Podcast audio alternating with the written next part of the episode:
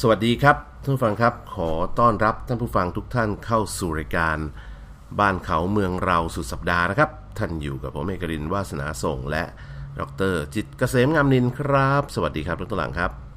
ครับ สวัสดีครับท่านผู้ฟังทุกท่านครับ สวัสดีครับดรเอกลินวาสนาส่งครับครับพบกันทุกวันเสาร์และอาทิตย์นะฮะเวลาสบายๆครับ 11นาฬิกาเศษๆจนถึงเที่ยงนะฮะ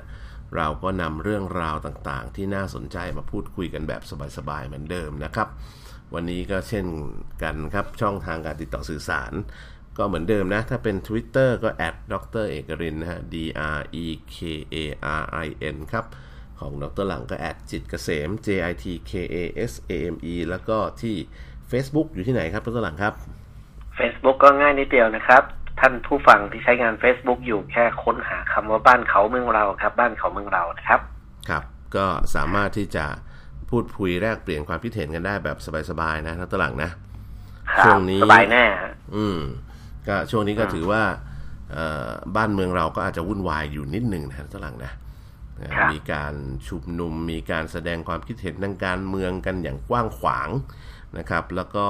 มีพักการเมืองมีกลุ่มการเมืองอะไรต่าง ๆ เนี่ย ออกมาประท้วงออกมาแสดงความคิดเห็นอะไร เต็มไปหมดเลยตอนนี้ก็ต้องระมัดระวังนะ คือผมมองว่าในระบอบประชาธิปไตยทุกคนสามารถแสดงความคิดเห็นสามารถออกมาชุมนุมหรืออะไรต่างๆ ได้ เพียงแต่ว่าตราบใดที่ไม่ไปละเมิดสิทธิส่วนบุคคลของคนอื่นเขานะคือคุณก็สามารถที่จะแสดงความคิดเห็นได้ แล้วก็เอ่อภาพรวมๆแล้วเนี่ยนะสิ่งที่ผมกลัวเนี่ยตอนเนี้ยก็คือว่า ภาวนาให้คนที่มาชุมนุมทั้งหลายเนี่ยไม่มีใครมีเอ่อโควิด อะไรหลุดมาสักคนสองคนนะอันนี้เป็นเรื่องที่น่ากลัว เพราะว่าเมื่อวานเราก็คุยกันเรื่องของเออปัญหาโควิดใช่ไหมท่านผู้ฟังซึ่งครับโควิดเนี่ยตอนเนี้ยในต่างประเทศเนี่ยหลายประเทศกลับมาอีกครั้งหนึ่งนะฮะแล้วก็ผู้นำบางประเทศ โดยเฉพาะในยุโรปอย่างฝรั่งเศสอย่างอังกฤษเนี่ยถึงขนาดต้องประกาศว่าเอ่อ ทุกคนจะต้องใส่หน้ากากออกมานอกบ้าน ถ้าใครไม่ใส่เนี่ยโดนปรับนะเป็นเงินหลายพันทีเดียวแล้วตหลังที่ฝรั่งเศสเนี่คยรับแล้วก็ที่ผมคุยเมื่อวานนี่ไงว่าตัวเลขตอนนี้ในฝรั่งเศส ตัวเลขผู้ติดโควิด วันเดียวเนี่ยแตะหลักหมื่นกว่าคนนะตหลังล่าสุดนี่คือหมื่นสามพันคนในวันเดียวนะตหลังคือทุบครับสถิติสูงสุดตั้งแต่มีการระบาดภายในประเทศตัวเองมาเลยอะตหลังแล้วสิ่งที่เขาพยายามออก มาตรการต่างๆมาเนี่ยคือเพื่อพยายามที่จะควบคุมปัญหาเหล่านี้ให้อยู่ในกลุ่มจำกัด เพราะว่าเอ่อมันพอมันเริ่มสูงขึ้นอย่างมีนัยสำคัญเนี่ยมันก็เริ่มมีผลกระทบต่อเอ่อความมั่นใจความ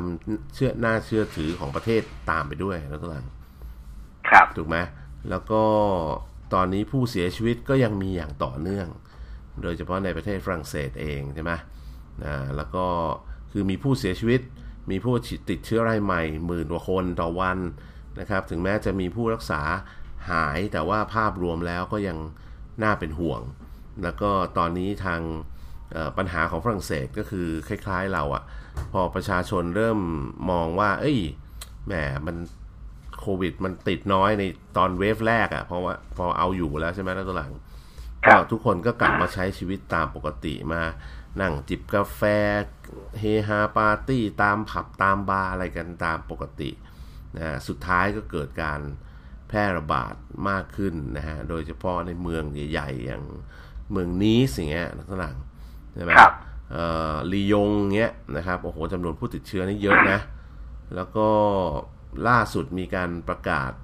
ยกระดับมาตรการควบคุมทางสังคมเพิ่มเติมขึ้นมาแล้ว เพราะว่าเอ่อห้ามมีการเอ่อ จับกลุ่มหรือชุมนุมในพื้นที่สาธารณะ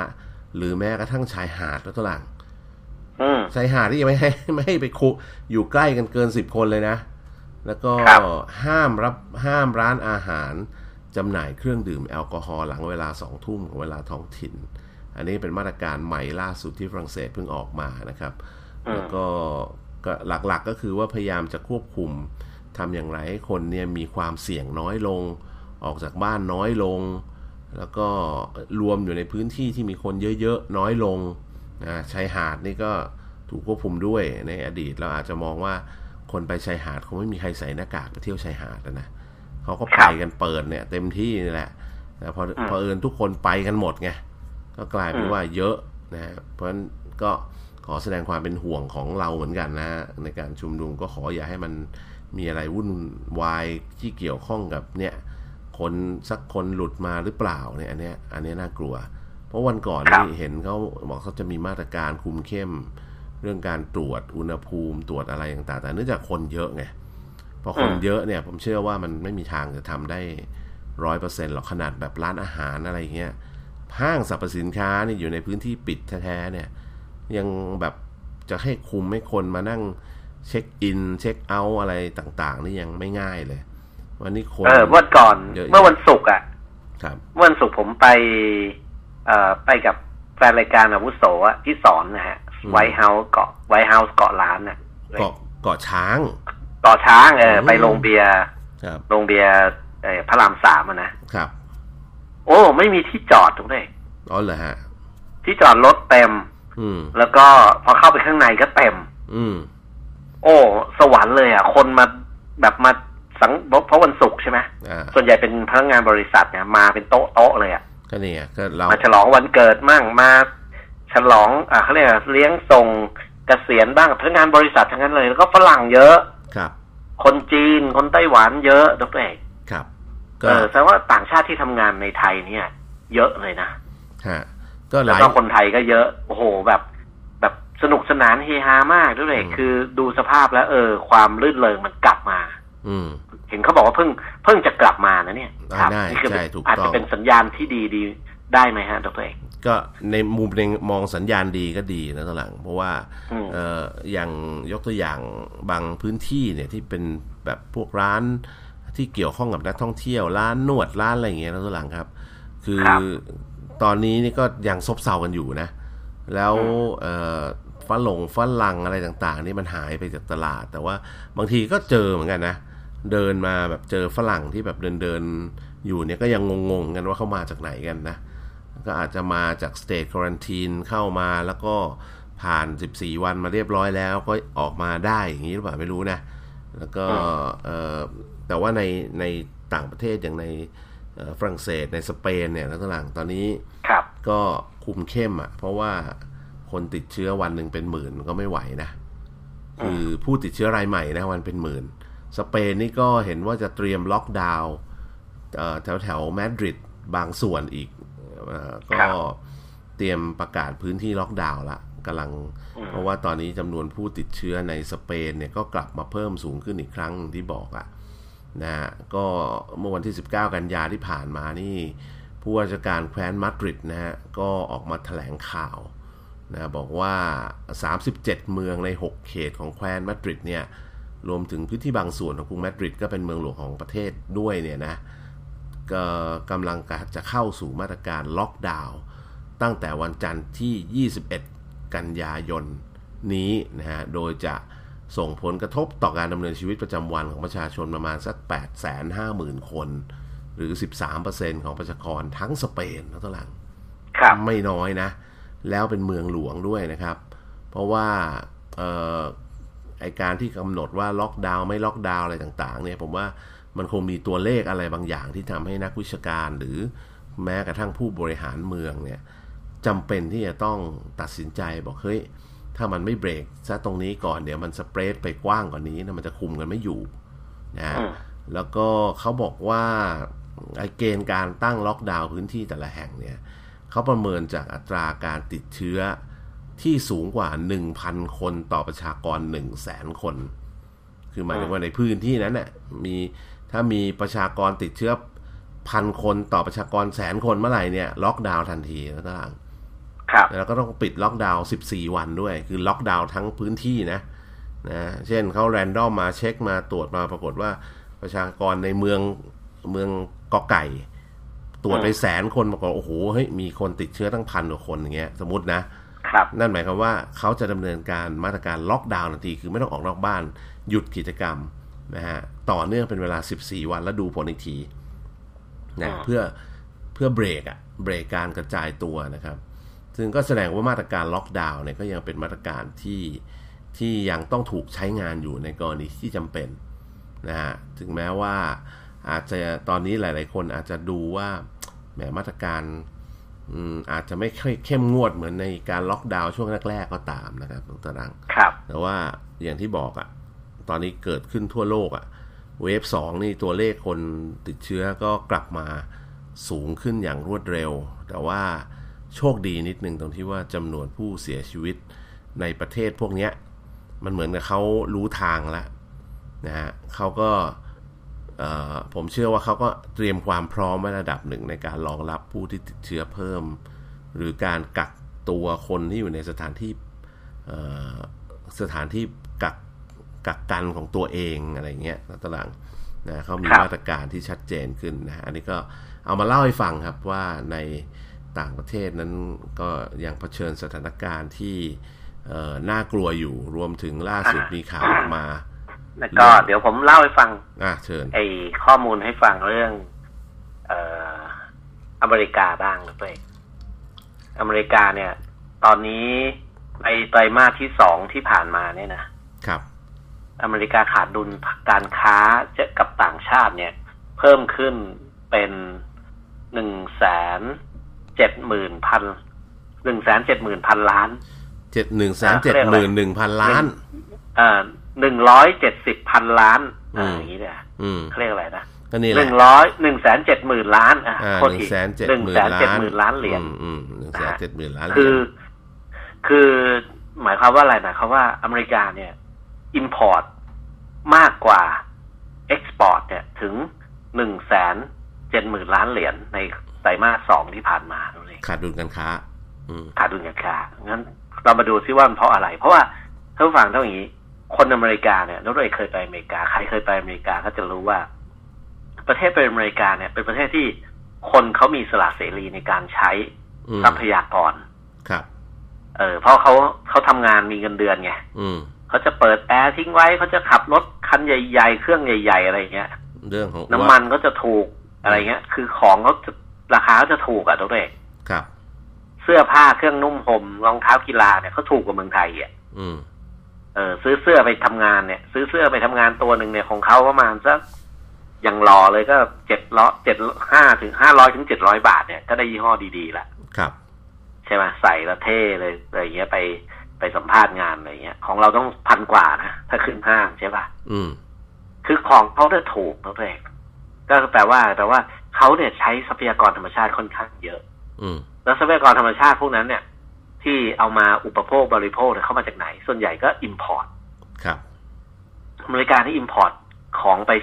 ใช้ในชีวิตประจำวันเยอะมากนะทุกท่านนะอืม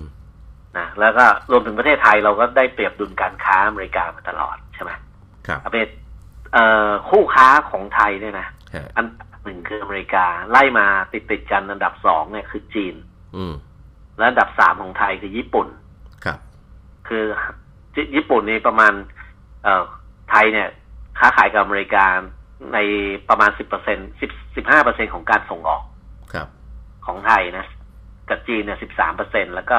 เจ็ดเปอร์เซ็นของการส่งออกของไทยเนี่ยคือไปญี่ปุ่น อืมเราค้าขายกับสามประเทศเนี้ยเป็นหลักตัวเองครับคนเออในขณะที่ เออเราก็ได้คุณดุลกันค้าอเมริกามาตลอดก็แสดงให้เห็นว่าในช่วงสองไตรมาสที่ผ่านมาที่มีการระบาดของเชื้อโรคโควิด เนี่ยนะครับ อเมริกาส่งออกสินค้าไม่ได้เลยเราเลยอืมใช่ไหมเพราะว่าสินค้าส่งออกอเมริกาเนี่ยหลัก ๆ คืออะไรฮะพวกสินค้าประเภทพลังงาน อืม เออพวกเครื่องบิน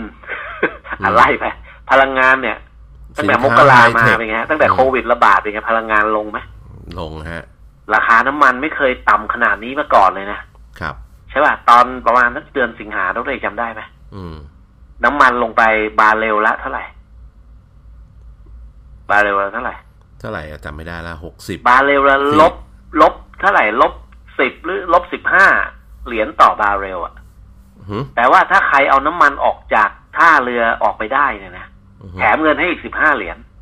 อืมขนาดนั้นคือราคาน้ำมันติดลบเป็นครั้งแรกของโลกทุกท่านเออ ตอนที่ตัวไวรัสระบาดเนี่ยคือน้ำมันเด็กมันอย่างนี้ท่านผู้ฟัง มันเจาะขึ้นมาจากมหาสมุทรจากแท่นเจาะแล้วเนี่ยนะนะครับ มันปิดก๊อกไม่ได้ อืพอเจาะปุ๊บมันจะไหลขึ้นมาตลอดเป็นน้ำพุเลยอะ่ะงั้นหน้าที่เขาก็คือว่าจะต้องเอามาใส่โกดังใช่ไหมมาใส่ไอ้ตัวแท้งอะ ครับ แล้วก็รีบให้เรือคู่ค้าเรือสินคงสินค้าเนี่ยมันรับออกไป คือต้องรีบเคลียร์แท้งให้ว่างแล้วก็น้ำมันใหม่ก็จะได้เข้าแบบมันไหลออกมาเรื่อยอะ มันเยอะมากแล้วด้วย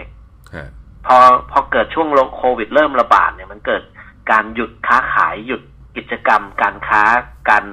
ผลิตทั่วโลกไงอืมเนี่ยการซื้อน้ำมันเลยไม่มี เพราะไม่มีการซื้อน้ำมันเพิ่ม หยุดอะครับ น้ำมันเต็มล้นแท้งไงฮะอืมน้ำมันล้นแท้งของผู้ส่งออกตัวเองครับ ถึงขนาดที่ว่าล้นถึงขนาดที่ว่า ถ้าใครมาเอาช่วงนั้นอะใครมาเอาน้ำมันออกจากแท้งไปอะให้เงินเพิ่มแถมเงินให้อะอืมเพราะมันล้นแท้งไงครับนะปีนี้เป็นประวัติศาสตร์ของโลกที่ ราคาน้ำมันติดลบฮะอืมก็คือใครเอาใครเอาน้ำมันออกจากเอ่อเอ่อตลาดผู้ผลิตได้เนี่ยนะอืมออกจากแท้งเขาได้ก็ได้เงินได้แถมเงินนะง่ายๆตกใจมากนะฮะครับอันนั่นก็คือทำให้อเมริกาส่งออกไม่ได้นะเพราะราคาน้ำมันตกต่ำติดลบฮะแล้วไม่มีคนซื้ออืมสองคืออเมริกาส่งออกอะไรทุกเองแอร์คราฟเครื่องบินครับเครื่องบินเป็นไงล่ะจอดเต็มลานทั่วโลกเลย อืม ถูกต้อง ใช่ป่ะเครื่องบิน เครื่องยนต์ อะไหล่เครื่องบิน อะไหล่พวกเกี่ยวกับรถ เกี่ยวกับเอ่อ vehicle พวกเอ่อรถขนส่ง พวกเกี่ยวกับการขนส่งทั้งหลายอะทั้งทางบกทางน้ำทางทางทะเลแล้วตัวเองเนี่ยอเมริกาเป็นผู้ส่งออกรายใหญ่อะครับพูดง่ายๆว่าของเขาขายของเนี่ยขายของหนักๆทั้งนั้นเลยอะอืมขายไม่ได้เลยแล้วตัวเองเจ็ดแปดเดือนที่ผ่านมาตั้งแต่ตั้งแต่ต้นปีจนถึงปัจจุบันเนี่ยโบอิงยังไม่มีขายไม่ได้นะ ใช่ขายได้ก็แปลกแล้วล่ะ ใครจะซื้อเครื่องบินตอนเนี้ยอะอืมตัวเองว่า ก็พนักงานโบอิงเองก็ต้องถูกลดเงินเดือนถูกมาตรการต่างๆ เยอะแยะมากมายเลยตอนนี้อะและไอ้ที่สั่งแล้วก็กำลังประกอบค้างไว้อยู่เนี่ยจะจ่ายหรือเปล่ายังไม่รู้เลยพวกลูกค้า ลูกค้าบางรายก็สั่งเบรกเลยแล้วตาราง สั่งเบรกก็ยึดเงินมัดจำนะอ่าใช่ก็ยึดไปอะยอมถูกยอมก็ใช่ไหมฮะไม่รู้จะเอาคือยังมองไม่เห็นปลายอุโมงค์อะแล้วตาราง ก็คือ จ่ายตอนนี้จ่ายแค่หนึ่งในสามไปก่อน อืมอย่าว่าที่สั่งดีกว่าทำเลจะยต้องเอาไปโปะอีกสองในสามเอออย่าว่าที่สั่งทำในขณะพนักงานนี่เขายังเล y o อ f พนักงานกันเยอะพอสมควรนะ หรือให้อยู่กับบ้านไม่ต้องมาทำงานแล้วลดเงินเดือนลงครึ่งหนึ่งอะไรอย่างนี้ก็มีนะครับแล้วที่เล y o อ f ไปเลยก็มีที่สายการบินที่ปิดไปเลยก็มีแล้วก็หลังเออสายการบินต้นทุนต่ำหลายสายการบินมากทั่วโลกเนี่ย ก็ล้มละลายไปเลยในช่วงเนี้ยที่ผ่านมาครับ เพราะฉะนั้นก็ต้องบอกว่าธุรกิจการบินนี่ก็เป็นธุรกิจอีกธุรกิจหนึ่งที่กระทบกระเทือนทั่วโลกจริงนะครับ แล้วก็ใช่แน่นอนละอเมริกาก็เป็นหนึ่งในนั้น จริงๆ ยุโรปก็กระเทือนด้วยเขาะมันมี Airbus กับ Boeing อยู่นี่แหละนะฮะแอร์บัสก็กระเทือนหนักหนาสาหัสไม่พะไม่แพ้กันนะคไม่รับแพ้กัน แล้วก็เทคโนโลยีต่างๆ อีกอะนะอเมริกานี่ส่งออกชิปใช่ไหมพวกไฮครับเทคอุปกรณ์ไปยัง ประเทศต่างๆ ทั่วโลกทั้งหลังครับ เพื่อไปผลิตอุปกรณ์ไฮเทคเพื่อขึ้นมาใช้กันในชิปในโทรศัพท์มือถือบางตัวอะไรอย่างเงี้ยนะครับก็ก็ผลิตจากอเมริกา แต่ว่าช่วงนี้พอเศรษฐกิจไม่ดีนะโควิดแย่นะครับเขาก็เขาก็ใช้น้อยลงคือเปลี่ยนเครื่องน้อยลงอะไรน้อยลงทั้งหมดเนี่ยแหละนะอเมริกาก็ขายได้น้อยลง รวมถึงครับมันเป็นเขาเรียกเนื่องจากว่าอเมริกาเนี่ย เป็นเจ้าพ่อของของทุนนิยมอะคำว่าทุนนิยมหมายถึงว่าเอาเงินไปอยู่ตรงไหนก็ได้ที่ทำประโยชน์สูงสุดนะไม่จำเป็นต้องอยู่ในอเมริกานะครับเพราะฉะนั้นเอ่อกระบวนการทั้งหลายที่เราที่เราเคยจะพูดว่ามัน made in USA อะไรพวกนี้มันจะน้อยลงไงเพราะว่า USA เนี่ยมีต้นทุนทางการเงิน ต้นทุนทางธุรกิจ ต้นทุนค่าแรง ต้นทุนพื้นที่ต่างๆ ที่มันแพงกว่าที่อื่นในโลก เพราะฉะนั้นแทนที่จะเอาเงิน มาลงทุนอยู่ในพื้นที่ประเทศตัวเองเนี่ยแล้วต่าง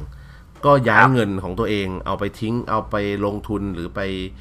โยกเงินตัวเองไปลงทุนในประเทศอื่น เพราะฉะนั้นมันจะไม่ขาดทุนไม่ขาดดุลการค้าได้ไง ก็ตัวเองฐานการผลิตอุปกรณ์ หรือเครื่องจักรเครื่องไม้เครื่องมือหลายอย่างของตัวเองก็ไปไปอยู่ในต่างประเทศหมดแล้วแล้วต่าง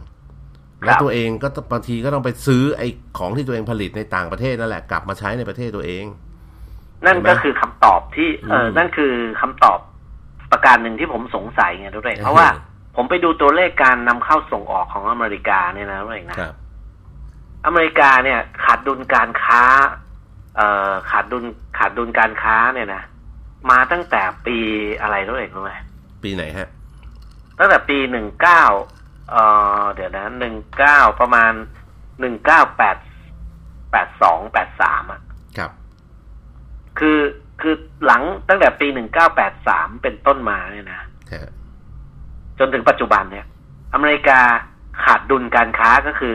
ส่งออกน้อยกว่านำเข้าเนี่ยนำเข้ามากกว่าส่งออกใช่ไหมครับ มาตลอดจนถึงปัจจุบัน อืมพูดง่ายๆขาดดุลประเทศเนี่ย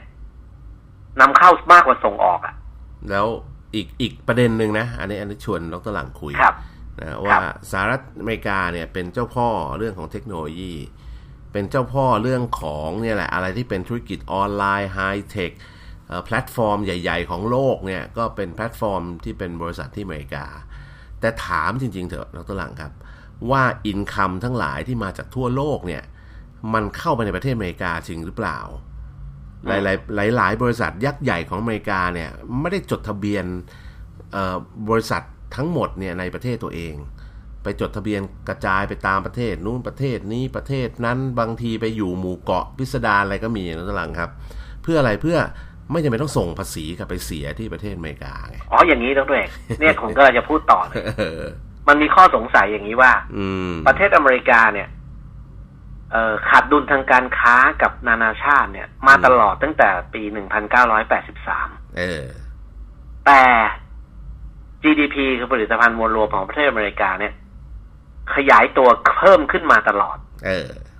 เอออ้าวแล้วมันมาจากไหนล่ะทุกเรกนั่นเข้าใจปะยังไงเห็นไหมคือตัวเองอะ ขายของได้น้อยกว่านำเข้า อืม แต่ผลิตภัณฑ์มวลรวมของประเทศเนี่ย เพิ่มขึ้นมาตลอดเลย เออ จนถึงปัจจุบันครับมาจากไหน ก็มาจากไอ้นี่แหละทุกเอกว่า เขาบอกว่ารายได้หลักของประเทศอเมริกานะ มาจากกระดาษทุกเอกเออสิทธิบัตรมาค่ามาจากนู่นคุณนะนี่คุณเออมาจากมูลค่าหุ้น มูลค่าหุ้นใช่ถูกต้อง มูลค่าหุ้นและของบริษัทต่างๆ ของคนของของคนอเมริกาที่ไป อืมจดทะเบียนอะไรต่าง ๆ อยู่ทั่วโลก ใช่เออก็ก็แสดงว่าเขาเขารวยกระดาษไงอืมเพราะเขาส่งบริษัทไปทำไปตั้งทั่วโลกเลยไปทั่วทั่วโลกไปหารายได้ทั่วโลกนะฮะเวลาไปก็บริษัทพวกนั้นก็จะรวยขึ้น เวลาไปก็เอากระดาษไปมีรายได้มากขึ้น มีหุ้นสูงแพงขึ้น อืมก็คือนั่นก็คือรายได้ของประเทศนั่นเองก็คือที่มาของ GDP ของอเมริกาใช่ครับก็เวลาไปเขาก็ไปกระดาษ เอากระดาษเออไป ถือกระเอาเป๋าเอาใบเอาเอาดอลลาร์ไปเอลงทุอนเอากระดาษกระดาษถูกต้องถูกต้องแล้วก็แล้วก็ถือกระเป๋าใบใบหนึ่งนะฮะแล้วก็ครับสุดท้ายก็นั่นแหละเขาก็ไปจัดกงจัดการด้วยวิธีของเขานะยกตัวอย่างครับ ที่ก่อนหน้านี้เอ่ออย่างของอีลอนมัสก์ดรหลังจำได้ไหมว่ารัฐบาลคืออีลอนมัสเนี่ยเขาโดนขอร้องนะให้ครับมาลงทุนในอเมริกา แทนที่จะไปลงกิกะแฟคทอรี่ในยุโรปในอะไรอย่างเงี้ย ให้มาเนี่ยเอาคนอเมริกาทำงานได้ไหมอะไรเงี้ยอันนี้คือความขอร้องของครับโดนัลด์ทรัมป์นะฮะท่านทางทางเอ่ออีลอนมัสก์นี่ก็บอกอ๋อโอเคก็ ก็เนี่ยมันเป็นทุนนิยมอะ่ะจะให้มาผมมานั่งทำอะไรที่มันขาดทุนหรือทำอะไรแล้วมันกำไรน้อยก็ไม่ทำไงสุดท้ายก็ไปครับตั้ง Gigafactory ในเมืองจีน ใหญ่โตมโหฬารแล้วก็ไปอ่าตั้ง Gigafactory ในเยอรมันนะนะฮะเพราะฉะนั้นครับก็อย่างที่บอกอะ่ะใช้วิธีการโยกเงินเอ่อโยกย้ายเงินนะอันนี้คือระบบทุนนิยมเสรีอย่างที่บอกอะไปอยู่ตรงไหนก็ได้ขอให้ make money ได้ ให้กับเจ้าของธุรกิจนั้นๆ เดี๋ยวช่วงนี้พักสักครู่ก่อนจะไปพักขอบคุณ TOA ครับ ป้องกันและแก้ไขทุกปัญหารั่วซึมร้าว ล่อนเชื้อราไม่เรียบด้วยเคมีพันจาก TOA เดี๋ยวพักสักครู่ครับ กลับมาพูดคุยต่อในช่วงที่ 2 ครับ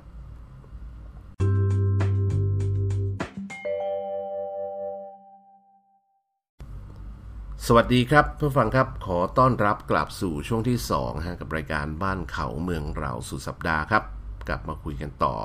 ในช่วงที่ 2 ยังคงอยู่กับผมเอกรินทร์วาสนาส่ง และดรจิตรเกษมงามนินครับ สวัสดีครับทุกหลังครับ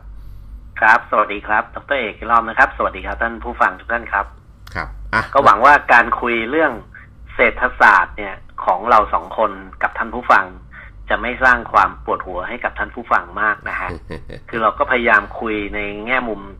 ที่ว่าโดยใช้คำพูดของคนที่ไม่ค่อยรู้เรื่องเศรษฐศาสตร์ อืม คือจริง ๆ แล้ววิชาเศรษฐศาสตร์เป็นวิชาที่สำคัญมากเลยตัวเองอืมคือเด็ก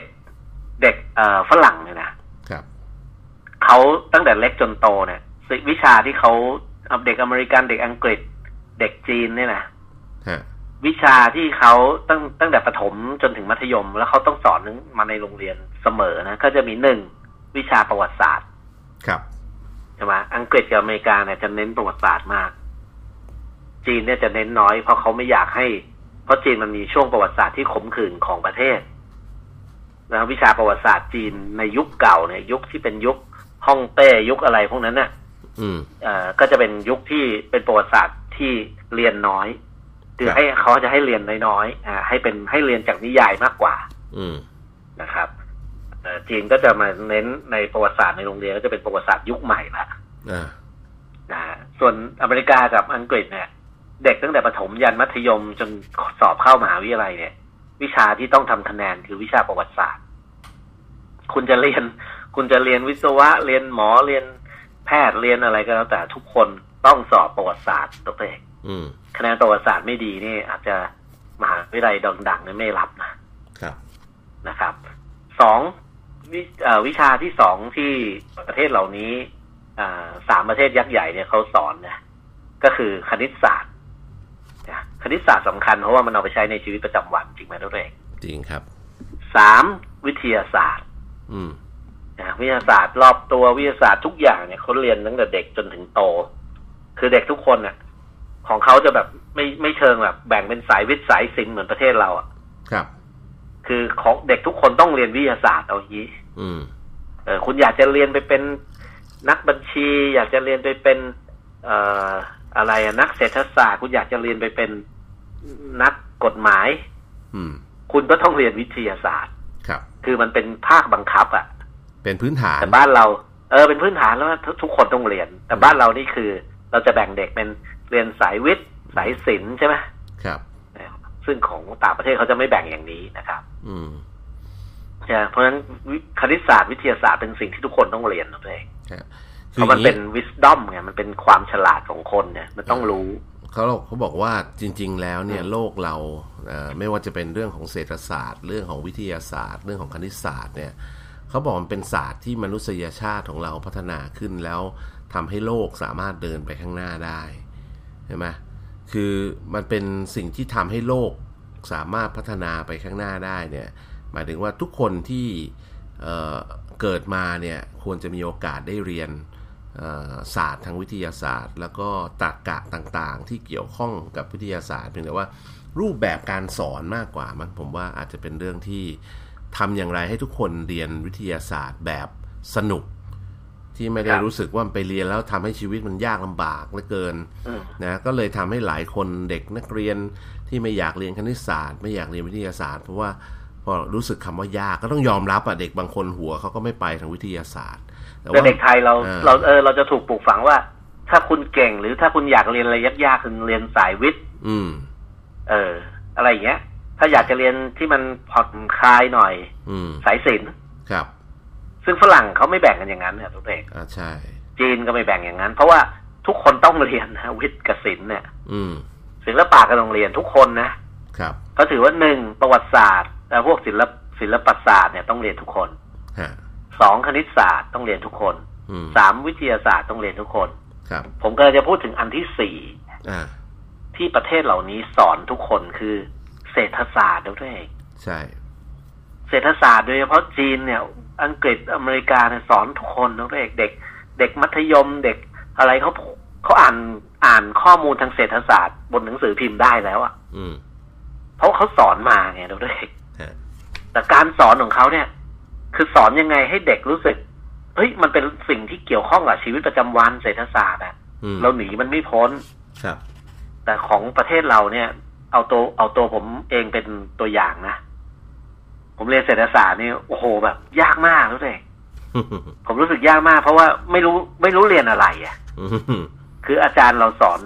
มัดอ่าสอนหลักสูตรเศรษฐศาสตร์ในตามโรงเรียนเนี่ยเราสอนอย่างสมัยผมนะฮะสอนไม่แตกอะ่ะอืม เออเราเราสอนเป็นท่องซะมากกว่าใช่ไหมถูกต้องเอ่คือออุปสงค์อุปทานนั่นแหละเงินฝืดเงินเฟ้อเราท่องอยู่อย่างเงี้ย ซึ่งผมท่องไปเราผมก็ไม่รู้มันคืออะไรฝืดกับเฟ้อเนี่ย อืมใช่ป่ะมันไม่ได้มันไม่ได้ฟีลลิ่งของความฝืดกับความเฟ้อไงใช่เราไม่ได้สอนที่ความรู้สึกของปรากฏการณ์ทางเศรษฐศาสตร์ อืมเนี่ยผมอยากจะบอกเลยว่าสี่ประเทศยักษ์ใหญ่สามประเทศยักษ์ใหญ่เนี่ย จีน เอ่อเอ่อเนี่ย ยุโรปเนี่ยอังกฤษแล้วก็อเมริกาเนี่ย ทุกคนต้องเรียนนะหนึ่งเศรษฐศาสตร์สองคณิตศาสตร์สามวิทยาศาสตร์แล้วก็สี่เศรษฐศาสตร์ตรงนี้อันนี้คือวิชาที่นักเรียนมัธยมนักเรียนประถมเนี่ยต้องเรียนฮะหนีห้ามเลือกนะฮะอืมเชื่อไหมว่าประเทศเราก็ต้องมาปรับเหมือนกันนะเออก็มีนักนักเศรษฐศาสตร์เนี่ยเขาพยายามจะพูดไว้เหมือนกันว่า คือในยุคเก่าเนี่ยไอเศรษฐศาสตร์ที่เป็นทฤษฎีเนี่ยมันเป็นสิ่งมันเป็นของเก่าไปแล้วแต่ในจริงๆเนี่ยไอสิ่งที่เราควรจะเรียนรู้คืออดีต หรือประวัติศาสตร์ของเศรษฐศาสตร์ ว่าในอดีตเนี่ยไอ้ระบบเศรษฐศาสตร์ ระบบเศรษฐกิจอะไรต่างๆ มันเกิดขึ้นในโลกได้อย่างไร แล้วมันมีแนวคิดของคนในโลกเนี้ยที่คิดจะอยู่รวมกันในแบบไหนมาบ้างแล้ว มีแนวคิดที่จะพัฒนาประเทศไปในรูปแบบไหนกันบ้างเขาก็มีคิดกันทั้งรูปแบบของเนี่ยแหละ ทุนนิยม ทุนนิยมเสรี แล้วก็สังคมนิยม สาธารณรัฐอะไรต่างๆ ที่เราพูดกันเนี่ยจริง ๆ มันเกี่ยวข้องกับเศรษฐศาสตร์หมดเลยนะ เพราะว่าสุดท้ายแล้วเนี่ยก็คือความพูดง่ายๆทำยังไงให้ประเทศมันกินดีอยู่ดี ประชาชนมีความสุข ความยากลำบากน้อยที่สุด บางคนพูดถึงเศรษฐศาสตร์ บอกว่ามันมีเขาเรียกอาณาเขตของเนื้อหาเนี่ยกว้างไกลมากจนจะกลายเป็น การแสวงหาคำตอบให้กับชีวิตจักรวาลแล้วก็ทุกสรรพสิ่งรอบตัวเราเนี่ย มีเศรษฐศาสตร์แทรกอยู่ในทุกอนูเลย นี่เลยเขาพูดกันไปไกลถึงขนาดนั้นนะใช่ครับนะเพราะฉะนั้นเราถึงบอกว่าพอพอพอเราไปตีกรอบว่ามันคือวิชาเศรษฐศาสตร์ปุ๊บมันจะมันจะถูกแคบถูกตีกรอบให้แคบนะจริง ๆ เศรษฐศาสตร์มันคือหลักการหรือการศึกษาทางเลือก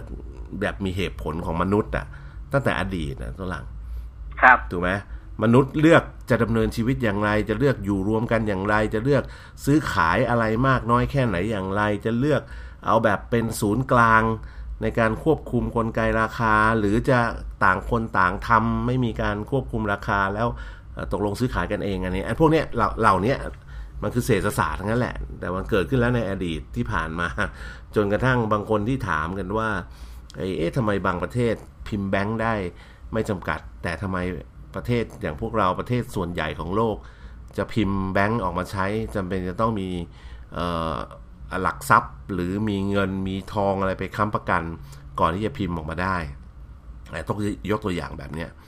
บางเรื่องมันก็เป็นเรื่องที่น่าสงสัยจริงๆนะว่าโลกเราบางเรื่องมันเกิดขึ้นโดยเอ่อโดยมีเหตุมีผลของมันแหละ แต่บางทีเหตุผลของมันเนี่ยมันก็ไม่เท่าเทียมกันนะนะสำหรับแต่ละประเทศของโลกเนี่ยนะสิ่งต่างๆที่เกิดขึ้นในโลกเนี่ยมันก็ไม่เหมือนกัน บริบท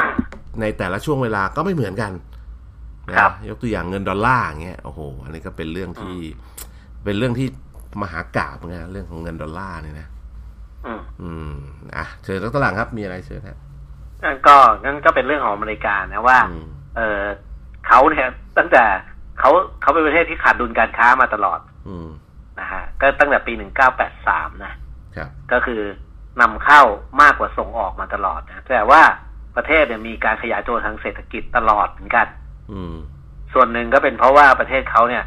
คือเขาไม่ได้มองแค่ว่า เฮ้ย ส่งออกเยอะกว่านำเข้าแล้ว ฉันจะรวย คือมันมีเงินตราเข้าประเทศอะไรอย่างเงี้ยอืมแต่ของเขาเนี่ยส่วนหนึ่งคือ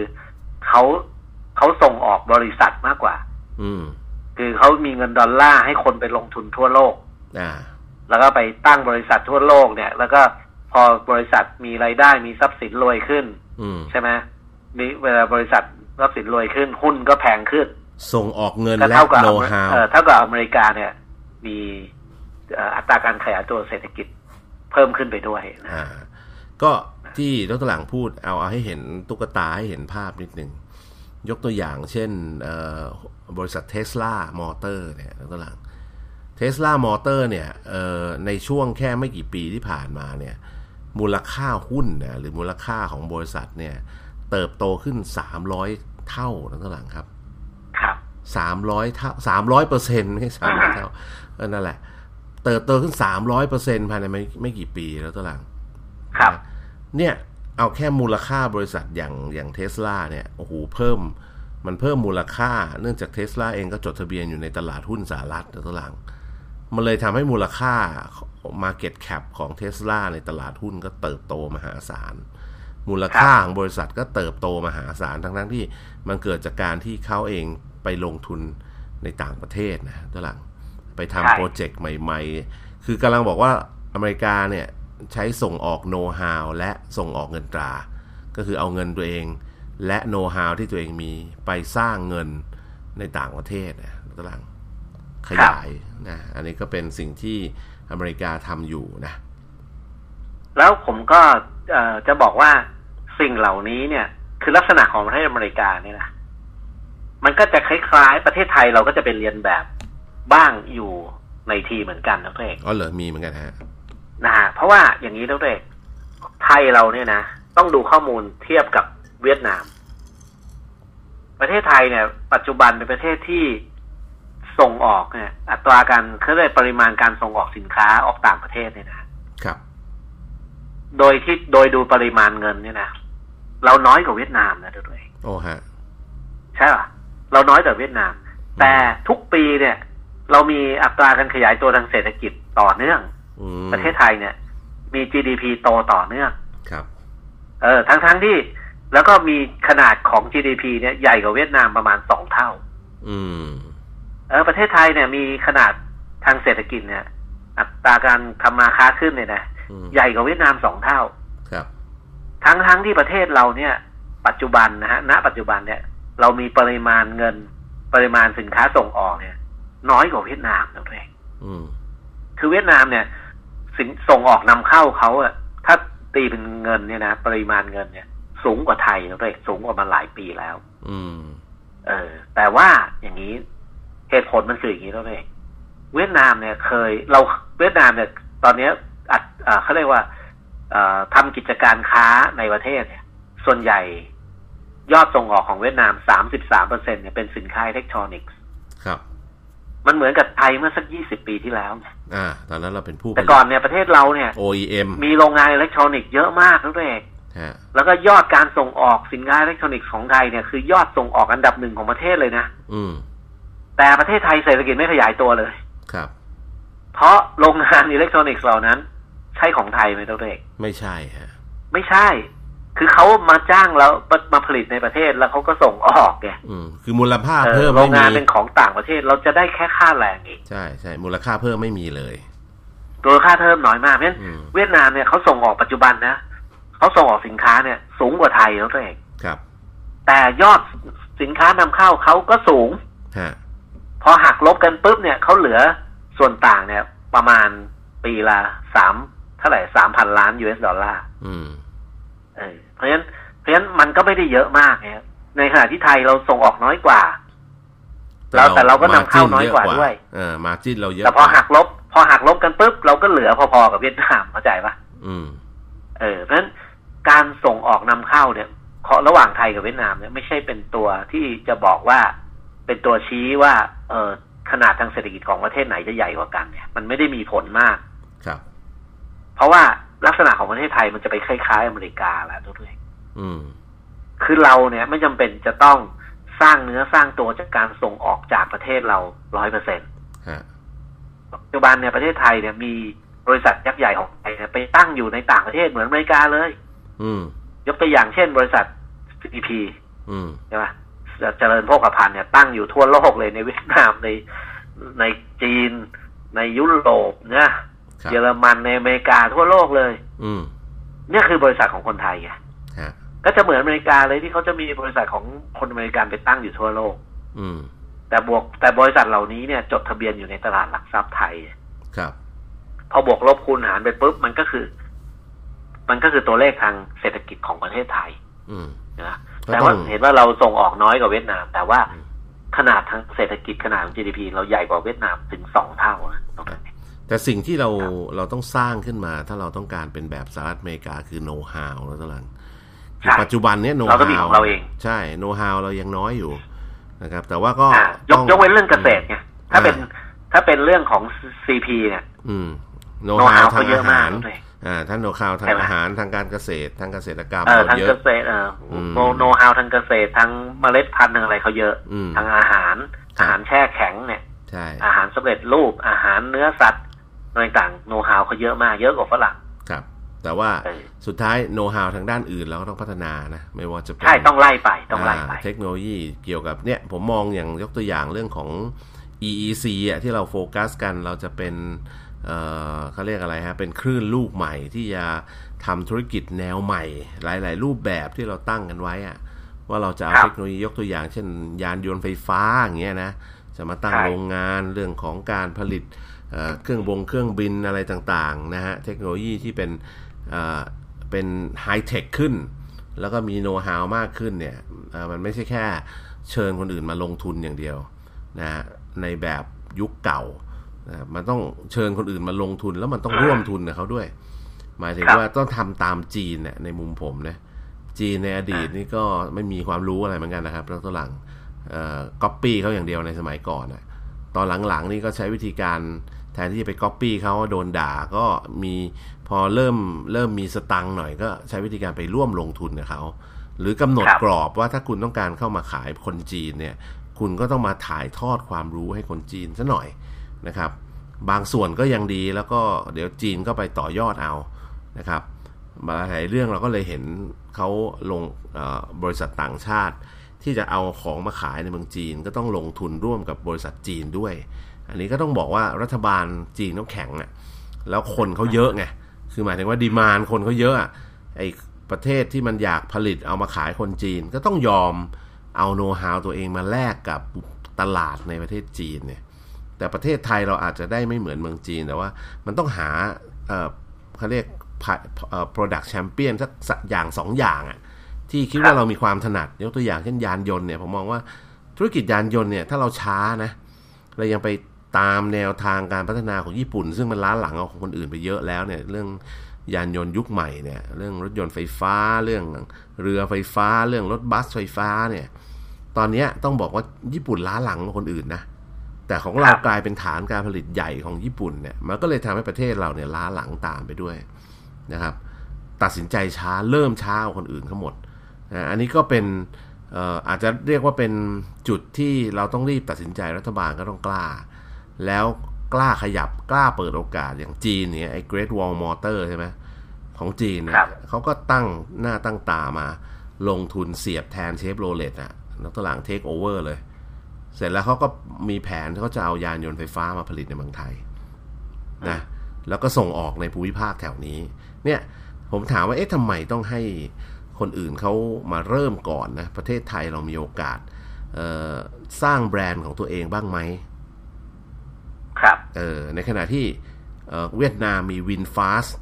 วินฟาสก็คือรัฐบาลก็คือบริษัทของเวียดนามแล้วก็รัฐบาลเขาสนับสนุนนะพอเป็นลักษณะแบบนั้นเนี่ยมันเหมือนเหมือนกับมี Product Champion อะที่พอเอ่ยชื่อนี้นี่คือรถเวียดนาม เอ่ยครับชื่อโปรตอนอย่างเงี้ยอะรถมาเลเซีย เอ่ยชื่ออะไรเป็นรถไทยมีไหมตัวหลังอืมไม่มีฮะเรามีแต่เอ่ยชื่อว่าเราคือ Detroit of Asia เราผลิตรถส่งออกทั่วโลกเลเรายมีไทยรุ่งยูเนียนคายมาประกอบรถยนต์ครับโดยที่วอลลุ่มมันน้อยมากแล้วตอนหลัง แล้วก็เป็นแบรนด์ครับที่ที่จะเรียกว่าไงอะ ไม่ได้รับแต่ผมชอบนะรถอะไรที่เขาแต่งแบบ Transformer เออเออเออเออก็เก๋ไก๋ดีสวยนะอ่ารับเก๋ไก๋ดี ผมว่าสุดท้ายเนี่ยมันต้องหาดีไซเนอร์เก่งๆอะ